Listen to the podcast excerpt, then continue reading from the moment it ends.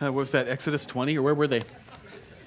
Exodus 20, the Ten Commandments. That was terrific. I mean, that's not just that they know the Word of God, watching these children do that, but today we got a picture of two brothers deciding to uh, work together in harmony. Who knows what that will produce in the future um, when things are good when brethren dwell together in unity? Isn't it true? And so, what a, what a picture that was. Um, and I'm grateful for parents that are willing to teach their kids the Word of God, and then for the kids to be brave enough to stand in front of people with the Word of God. That's a terrific picture. Well, good morning. Um, okay, so here I'm going to get right into the message, but we got to have a proverb first, right? Because you know I'd never do this so without without a proverb. Today is the 21st. I chose verse 23 from chapter 21. Whoever guards his mouth and tongue keeps his soul from trouble. so we've been in a series on transition, which is um, um, letting the Lord have His way in changing us and shaping us. You know that the Lord's at work shaping you, right? He's not. He loves you, but he's not willing to let you stay the way you are. He wants you to be more like Christ tomorrow than you are today, and hopefully you are more today than you were yesterday. That's just kind of what it is to walk with the Lord. And we've been in this series now for a few weeks, and we've been talking about how to the preparation for change. We've talked about tossing out faulty methods of change. There are a lot of ways the world will teach you to change, and they just, uh, they just don't work. And uh, we've talked about uh, everybody getting on the same page with change, and it always starts with salvation. We've talked about that. Last time we talked about getting specific because there is one specific next thing next thing that the Lord is probably speaking to every single one of us. And uh, how do we hear what that is? What is the one thing, Lord, that you're trying to do in Terry? And uh, today's, today's message, we're going to make a little bit of a change and transition here. We're going to, we're going to talk about the very first step. Um, and that's uh, and, and, and any, any faithful minister of the gospel has to be involved with preaching this message, I think, repeatedly in the life of any church. It's a central message to the life of every Christian. So we're, we're, we're going to talk about when we talk about sin, we, we know that sin is, is a personal problem that everybody faces. Uh, Romans 3.23 tells us that all fall short of the glory of God. Everybody has sinned. I, heard a, a, story about a preacher who um, was preaching on you know, the fact that everybody sins at some level, and, and so he makes that statement to his church and he said, Does anybody here really believe that you've got life wired and you have no sin and you're living a perfect life? If you, that's you, just go ahead and stand up. Of course, the room got completely silent. And wanting to make his point, this preacher just let that kind of float in the air for a minute. Pretty soon, this off on the side, this, this elderly gentleman just very sheepishly decides to stand to his feet. And um, the preacher said, Hey, wait, wait, what? You really believe that you are living a sinless, perfect life? And the uh, old guy said, Well, no, not actually, but I thought somebody ought to stand up here and represent my wife's ex husband. okay. oh, come on, honey. That's funny. Okay, anyway, so, all right. So, all fall short except for that lady's ex-husband. Anyway, sin, sin, sin. It really is a darkness. It's it's uh, a stubbornness. It's a blindness. And um, I, I, heard another, I don't know who, who came up with this, but, but basically, when you choose to sin, you choose to suffer. Because when I sin, I'm inflicting suffering upon myself. I, I'm the one who suffers when I sin, yet I still do the things that I do. Why is that? Is because there's something in our nature that um, is is, there. It's a, even if you're, you're in Christ, even if you're dead to sin, there still is the old nature that kind of nips at your heels and uh, and that's been a fairly um, a common. I think you've probably figured that out now. Now I have to tell you, in my preparation for today's message, I have been experiencing a fairly significant spiritual headwind. I don't know if you, if you if you get my picture.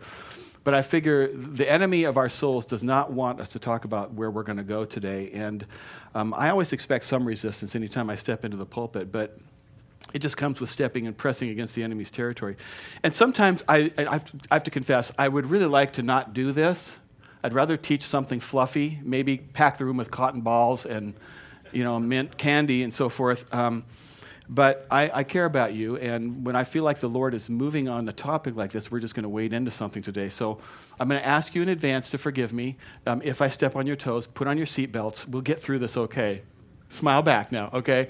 I'm not, you know, Steve said, said get ready. Okay, I, I don't know what that was all about, but Um, but um, I believe that you know, when Jesus was talking about freedom, part of the of his freedom, uh, the freedom he was talking about was living in truth, and that's where we're going to go today. So it's not easy to challenge people about sin, but it really is the only way forward with God. And so we're going to here's several points. First one is this: in all positive change, the first step forward is repentance repentance. That's going to be our word for the day. Um, this, this is a message today about repentance. I think every honest heart knows what it is to struggle with sin, and every honest heart knows what it is to try and then fail and fall down and get up again, and, and you get discouraged. Even the Apostle Paul struggled with this. He talked about this in Romans 7. He said, For the good that I will to do, I don't do it. But the evil I will not to do, or the stuff I don't want to do, that I practice. So here's this honesty coming through Paul and saying that he struggled with it, that, and his, his pain, his pain emerges through this, this, this cry, this heart cry in this letter. How do I change? I want to change. I don't want to keep doing the, these things. I don't want to keep saying these things. I don't want to keep feeling this way. I don't want to keep, you know, fearing this way. I don't want my life to be filled with you know, anxiety, and, and I don't want it to be about sensuality, and I don't want my life filled with the pursuit of material happiness. I don't know what he's talking about. It's as if, you know, he's, he's saying these things that I pursue, they don't bring me happiness. And only God can give me the things that only God can give me. And I, so if you've ever felt like that, if you've ever wrestled with this and, and then felt disappointed because you were having difficulty seeing the change in your life, I just want you to hear this next sentence and let it get into your soul, you can change. You can change. And you know, you don't, don't have to always be the person that you are today or who you struggle with, or the things that you struggle with. You can be a different person. And the first step in this is repentance. You know, the accusations can be silenced, the lies can cease, the, the chains can fall off, the bondages can be broken, and um, the key word this is a straightforward word today. It's a simple word, it's a biblical word. It's often misunderstood word repentance. Repentance is the first step in all change. All change that's going to be real, all change that's going to be lasting, all change that's God honoring and life changing, it starts with repentance. So if you're wondering, if you go through life and you wonder, why doesn't the gospel kind of light my soul up like I see in other people? If I'm wondering why other people seem to be growing forward in things of the Lord and loving God and their hunger for God and their delight in the Lord, but I don't seem to feel that way, why is that? The answer is repentance. Repentance is the first step in all change because God loves you and He wants the best for you. And His first move towards you is always on the, on the point of Him identifying some specific thing in your life about which you have the opportunity to repent. Now, maybe you think, I've done that. Well, I've done that, Terry. I've, I've repented. No, because if you'd repented, you would have changed. Ezekiel. Um, in fact, repentance, you know, this, this message, repentance is the first step in change. That is the message of every single prophet in the Old Testament. Every single one of them. You can look them up Isaiah, Jeremiah, Joel, Amos, you know, Hosea, all of them. You can read them, you'll see it's the same message. Here's Ezekiel's comment from 1830 Repent and turn from your transgressions so that iniquity will not be your ruin. Every one of these prophets, the same message repent. They understood something that we've kind of lost sight of, I think, at times, and that is this that repentance is the thing that helps us turn the corner with God's agenda for our lives. You know, uh, if, if you wonder why you can't seem to get forward or move forward with the Lord, repentance is we have to genuinely repent. Now, we have dreams for our future. We think about the things that we want to have happen tomorrow. And, uh, and Genesis chapter 4 tells us this. It makes a comment about sin. It says, Sin is crouching at your door, skulking around, waiting. And its desire is for you. Its a desire to rule over you. Some translations, other translations say it's ready to pounce, out to get you, waiting to attack you like a lion and destroy you. Its desire is for you, but you must master it. Sin wants to tear you apart, wants to tear apart your family, wants to tear apart your marriage, your children, your future. Everything you value, sin wants to eat into that. And our typical picture of the word repent um, is some loveless, condemning person shouting at us, um, you know, repent, you know. Um, and, um, and then our natural response to even a loving message, but given without love, is complete resistance, complete rejection. And um, I think we get lost some, sometimes in the static of how that is, but resistance is the thing that turns the corner with God's agenda in our life. The word repent that you'll see over and over in Scripture is metaneo. Metaneo, and it literally means, metaneo literally means after think. After think. Um, you know, it's, it's, it's basically, mean, we, we see it translated as a change of mind. Okay? That's how you would understand it. After literally says after think. All change begins with a change of mind. That's repentance. Every Old Testament prophet was preaching it. And you know, maybe maybe your perspective is that, well, yeah, those are the Old Testament guys. They're just just all so harsh. But um, okay, if that's what you think, let's take a look and see how it shows up in the New Testament. Just just kind of lay some groundwork here for us. John the Baptist. Jesus called John the Baptist God's messenger. Jesus said about John the Baptist, he's the greatest of anybody born of a woman. That's a pretty all encompassing statement. John the Baptist, um, you can read these, I'll give you these uh, references. I'm just going to blow through these. Matthew 3 to John the Baptist. Repent, for the kingdom of God is, at, God, is, God is at hand. The disciples, Mark 6. The disciples went out and preached the, that people should repent. Acts 3.19, this is Luke um, speaking. Repent then and turn to God so that your sins may be wiped out, that times of refreshing may come from the Lord. Acts 17:30 but God now commands all men everywhere to repent. 2 Timothy 2:25. Now this this is this passage talks about the fact that repentance is given by God. Let that sink in for a minute. So uh, in humility correcting those who are in opposition if God perhaps will grant them repentance so that they may know the truth. God grants to people repentance. What does that say for people who um, won't repent about the truth? Anyway, okay. 2 Peter 3 9, God is not willing that any should perish, but that all should come to repentance. Now, you might want to up the ante on me a little bit more and say, okay, Terry, fine, um, that's fine. So you've quoted some Old Testament prophets and even some New Testament disciples, but not my Jesus.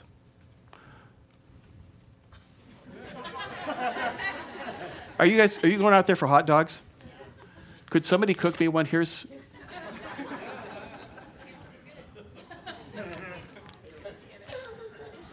Make sure I get a cooked hot dog, would you, Kale? Thank you. All right. I mean, I've offended people in a sermon before, but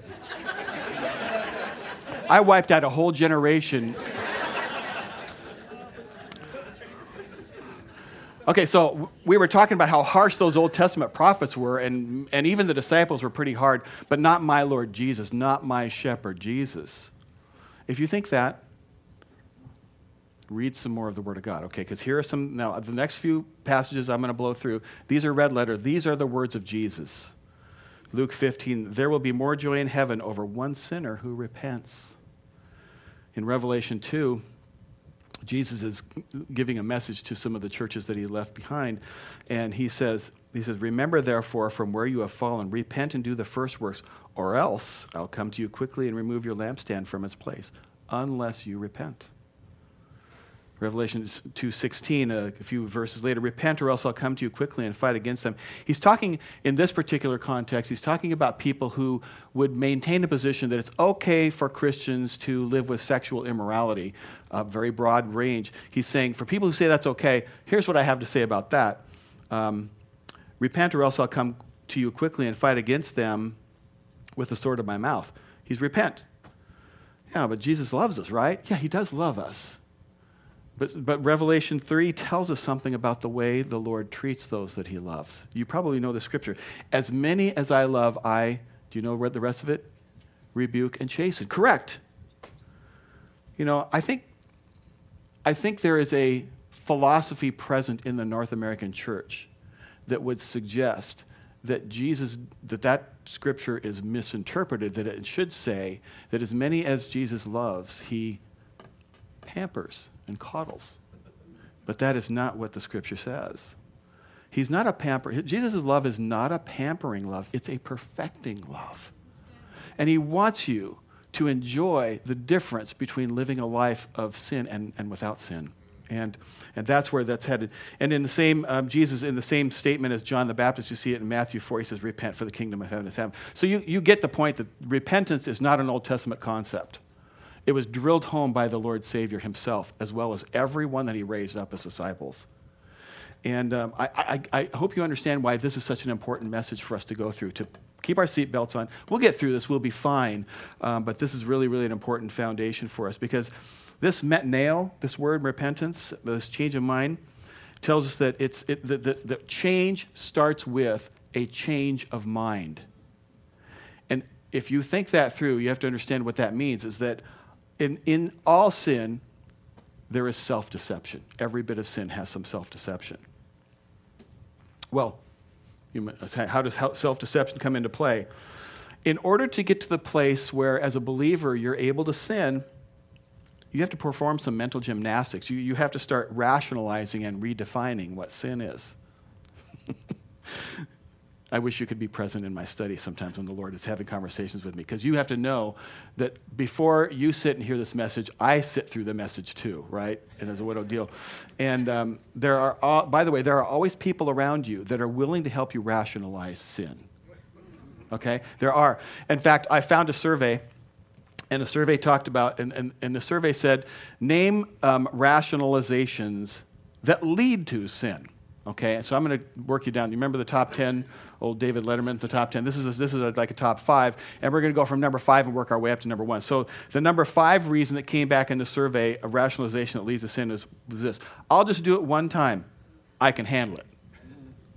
Yeah, it's wrong. I can just do it this one time. I've been busy and I'm tired and a bit restless, so I'm just going to try this just once. I can handle it. number four reason nobody will know. My sister won't know. My spouse won't know. My Savior won't know. Won't know? Really? Won't know? I mean, there's a lot of verses in the Bible that, that would come to mind when I think about that, but here's a verse that every mother and father should teach their children. It's in Numbers 32 23. Be certain that your sins will find you out. Won't know? You can try that. Uh, we'll see how that. Okay, and number three reason Number three, rationalization. Um, that's not sin, it's not wrong because everybody's doing it. Everybody's, hey, listen, the majority response is not a test for validity. Okay? It is not. If your base on life is what's most popular, what's most prevalent, what's most everywhere, you will spend your life in a lot of hot water. Sin is tearing a line of destruction through the things that you want and you value the most. And uh, the things that uh, is happening in our culture, and it's all this list of things that the Lord forbids. Okay, number two reason this can't possibly be wrong. It can't possibly because it feels so right. You know, I've never felt this good. I've never felt this happy. You know, there, that's an evidence that the sin is literally taking over your life, and that's a very bad place to be. And then number one, number one most popular rationalization in the survey um, it, that leads to sin is God will forgive me. God will forgive me. I can do wrong. I can live a lie. I can cut the corner. I can act just fine and have it all, maybe for a little while. But in the end, you just, you just can't do that. You just can't do that. Lisa and I were um, at the toy store recently, and that's Home Depot, in case you know. and um, we happened to have a chance encounter with a person, and I'm not going to tell you who or when or anything for um, uh, reasons that would be inappropriate for me to. But this person has chosen to abandon family and so forth um, for no reasons other than personal sin. And we had not encountered this person for quite a while in person, you know, and uh, so we come around the corner looking for whatever we were looking for, and um, there this person is. And it's like, you know, they know us, we know them, we know the circumstances, they know we know the circumstances. Oh, hey, isn't it nice weather outside? And there was um, an emptiness of hope. And the rationalization will not bring you the peace. Anyway, just, and um, here's the thing when, when repentance when genuine repentance happens, it leads to two things. First thing it leads to is confession. We see the word confession all throughout the scriptures. Um, the word constantly, the Greek word that you'll see in there constantly used is homologeo. It's two words with two, two root words, homologeo, homo, which means same, logeo, it means say. Same say is what the word confession means. I mean, what that word is meant to teach us is that confession is to say the same thing about it that God says about it. Same say, confession. You can't say what God says about your sin until you see what God sees in it as well. Repentance is the process of seeing what God sees. And when repentance is genuine, it leads to confession. And the second thing it leads to is restitution. The surest proof of an unrepentant person is a lack of restitution. You know, restitution is where I make it right with the people that my sin injured. Repentance, when, it, when, it's, when repentance is genuine, I want to make it right. That's restitution. Okay, first step repentance is, is, the first step of all change. The second thing is repentance is not easy. Just in case you think this is going to be easy, I'm going to tell you right now it's not. Okay, here we go. 2 Corinthians verse, uh, chapter 7. For even if I made you grieve with my letter, I do not regret it, though I did regret it. For I see that the letter grieved you, though only for a while. Okay, that is one confusing sentence.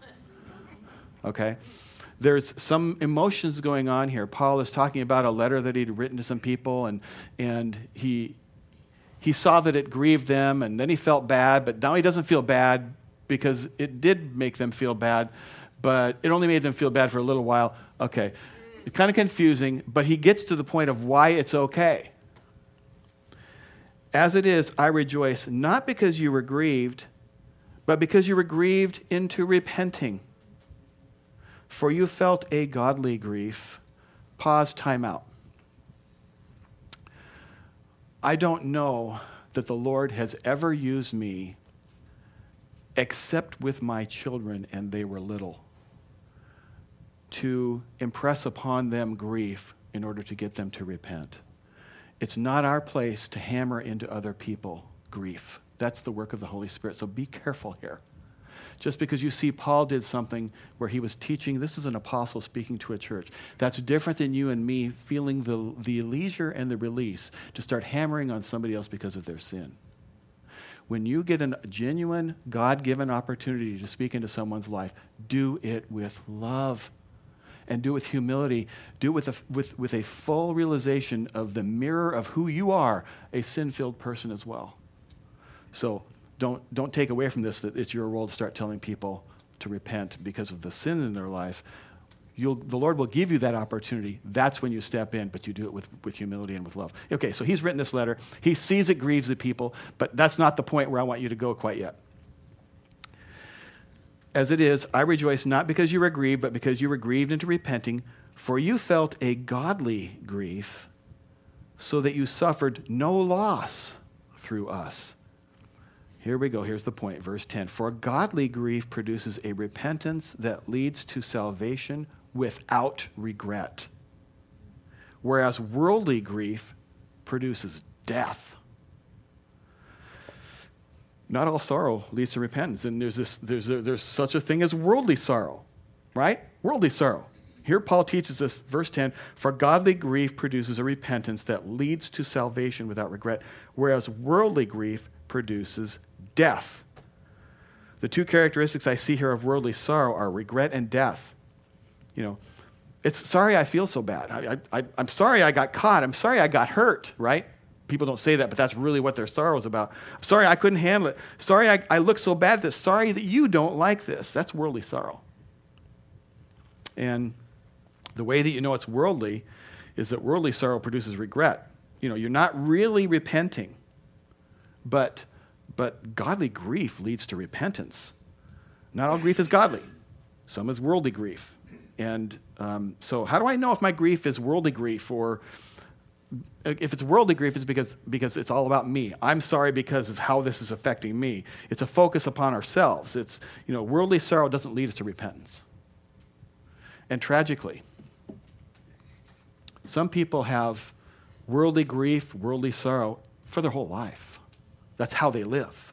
Never, ever truly sorry for their sin.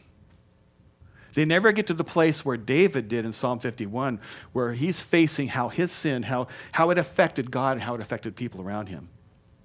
And, and some people, they just end up centered in self pity, and, and it's all about me and how it happened and how it affected me. And, and, and worldly sorrow that goes a lifetime without repentance, that, that is what Paul is teaching us here, is worldly grief that results in death, is the word he uses. And this scripture is not talking about physical death here, it's talking about eternal death, as in the wages of sin is death, as in hell for all eternity.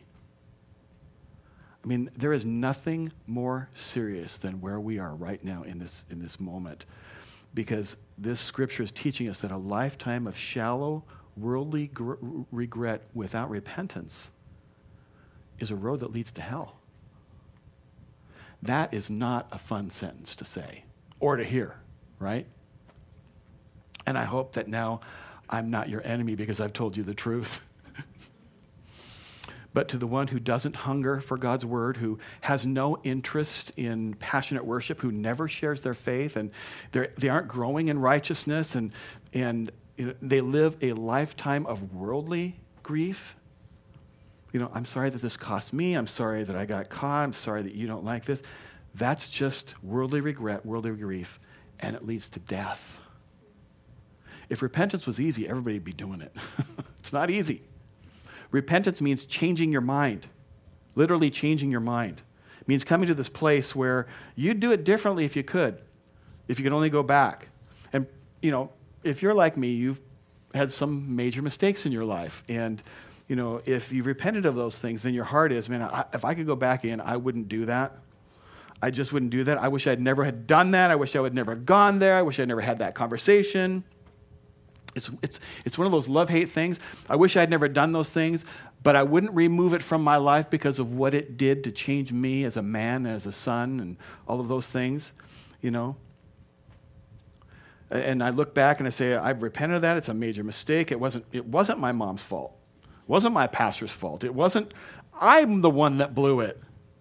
It wasn't my ex wife's fault. I, I, I blew it. If I could go back, I would do it differently. No pretending, no going through the motions here, 100% genuine. I wouldn't choose that again, and you got to really mean it. That's what repentance is. Uh, years ago, I might have told this uh, story one time before, but years ago in another church, I sat in my office one day with a guy, um, and I, I, I was sitting down with him at my request. I said, Hey, we, we need to talk. This was a, a brother in the Lord, a believer, and um, we had had a close enough relationship that he'd asked me to speak into his life and he kind of had, I don't know how to describe this, he kind of flipped out, wigged out, and uh, decided that, um, he, he, I said to him, hey, you left your wife and you're living with another woman. What's up with that? and, um, well, my wife, da da da da. And I said, hold it, hold it, hold it, hold it, hold it. Stop right there. I don't want to hear about your wife. I mean, you can talk, we can talk about that later. But I'm asking you about why you're doing the things that you're choosing to do. I cut him off. You know, I guess that's what you do if you're a loving brother and you've been invited at some point. At some point, he can say, You can stop speaking in my life right now. Okay.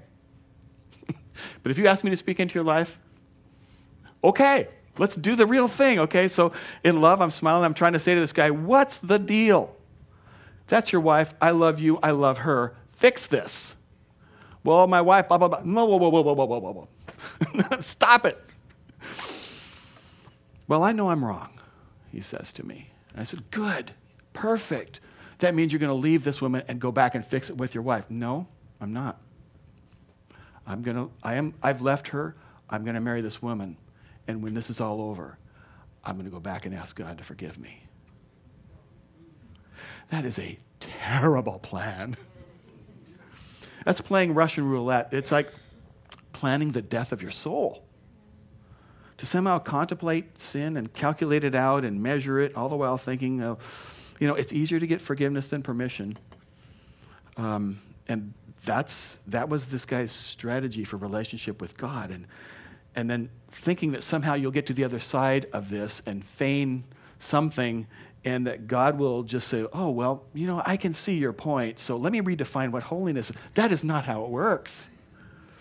You can't fake this. You can't phone this in. You have to come to the place where you genuinely say, I would, I would go back and undo that if I could. Jesus tells us to repent. And the heart behind that is why some people literally have to go to ruins before their heart gets to the place where they're open to it. They literally have to get to the bottom before they'll ever come to a place and genuinely say, This was a bad plan from day one. Repentance is the first step in all change. Two, it's not easy. Um, sad to have to tell you number three. Sometimes repentance is impossible. Sometimes repentance is impossible.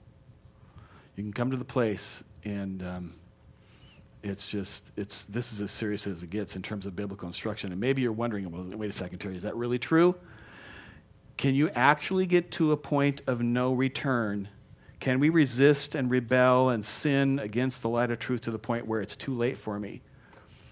The answer in a single word is yes.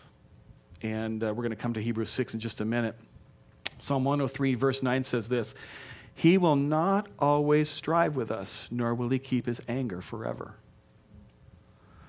You can interpret that if you want, but that's pretty simple. And, um, you know, there is a time when the Lord will stop striving with a person. There is a point where God will say, you know, you think that's so good. You think that's really better than me. You think you know better than me, and that's okay. This breaks my heart, but okay. You can have what you think is better instead of me. You can have what you're asking for. And God sees ceases striving with people. There are there is this verse it's at least once in the old testament and once in the new testament. There may be more but i know it's in both places. Hebrews 3 and in psalm 95 today if you hear his voice don't harden your heart. Don't just assume that you can get this all together anytime you want maybe you think maybe you've believed, or maybe someone's told you that, you know, uh, come on, Terry, you don't know what you're talking about here. I can sin and resist and rebel. I can run and refuse as long as I want, and then I can, I can get this right with God when I'm good and ready. Incorrect. That's really not true. Here's what Jesus said He said in John 6 No one comes unless the Spirit draws him. Think about the implications of that. You're not coming to God anytime you're good and ready. You're coming when God gets you to the ground sometimes and pulls your heart back toward Him. And God, and if God says, if God Himself says that's it, then it's it. And that's scary. Well, Pastor Terry, you better have a scripture to back that up. Okay, here we go Hebrews 6. Now, um, this is, most people believe that Hebrews, the book of Hebrews, was written by the Apostle Paul. I happen to believe that too. Um, and so it's describing, this passage is describing a person, starting in verse 4. For it is impossible in the case of those who have once been enlightened, who have tasted the heavenly gift, and have shared in the Holy Spirit, and have tasted the goodness of the Word of God and the powers of the age to come, and then have fallen away. Paul tells us it's impossible to restore them again to repentance, since they are crucifying once again the Son of God to their own harm and holding him up to contempt. Hebrews chapter 12 is a Bible illustration of that truth at work. A lot of us miss this. Um, there's a lot going on in the story, but it's an illustration of when this is going on, when it's too late. And the context of the story are trials and uh, what God's trying to do and, train us and teach us in those trials. So, um, Hebrews 12, starting in verse 14. Strive for peace with everyone and for holiness, for the holiness without which no one will see the Lord. See to it that no one fails to obtain the grace of God, that no root of bitterness springs up and causes trouble, and by it many become defiled. Verse 16. Um, see to it that no one is sexually immoral. By the way, I don't believe this is only talking about um, sexual, sexually immoral acts. The term adulterers is used commonly throughout Scripture is referring to unfaithfulness to God. Okay? I'm not sub- substituting that for you, but I'm telling you that in many places the, the immorality and adultery is, is, is, spiritual adultery as well as physical. Okay, so um, don't get hung up over that. And I can make a case for that. I'm not going to go there today. Okay, so he's saying, see to it that no one is sexually immoral or unholy like Esau. Okay, remember the story about Esau? Let's figure out what he's talking about here.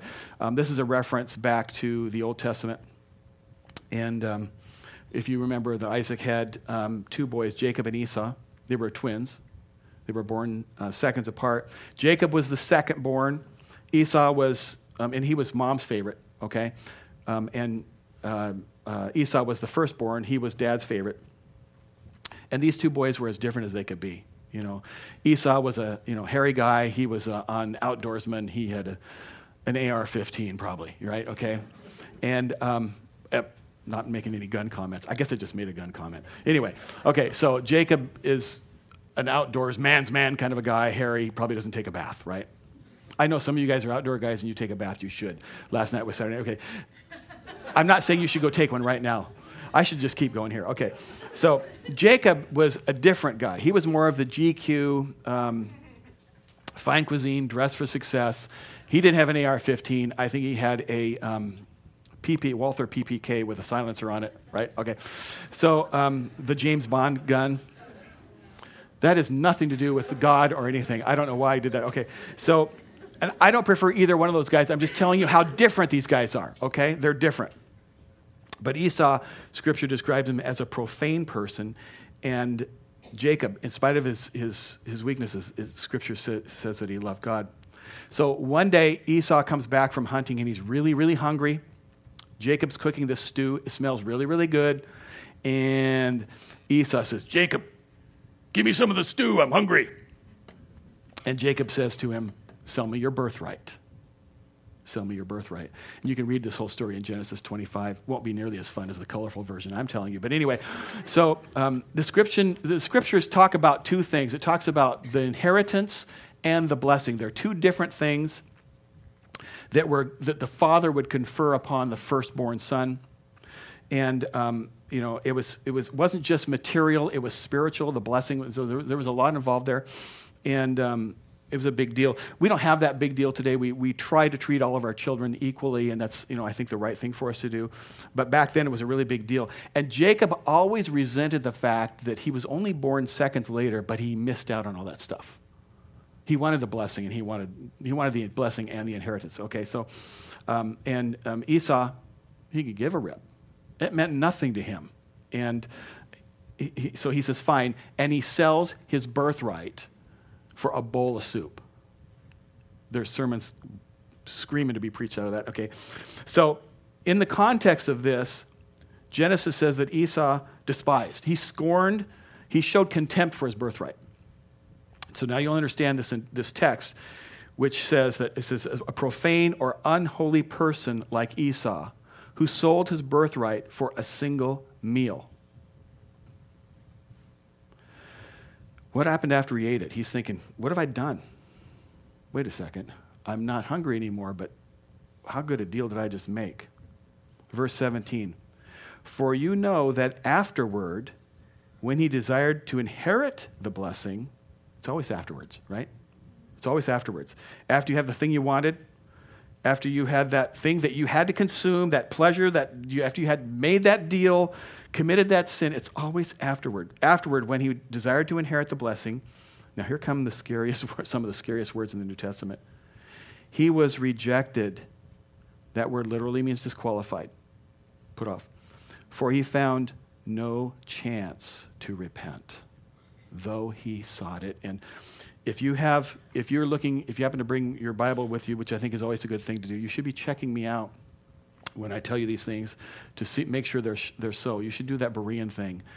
Have your heart ready and available, but go check it out. Okay.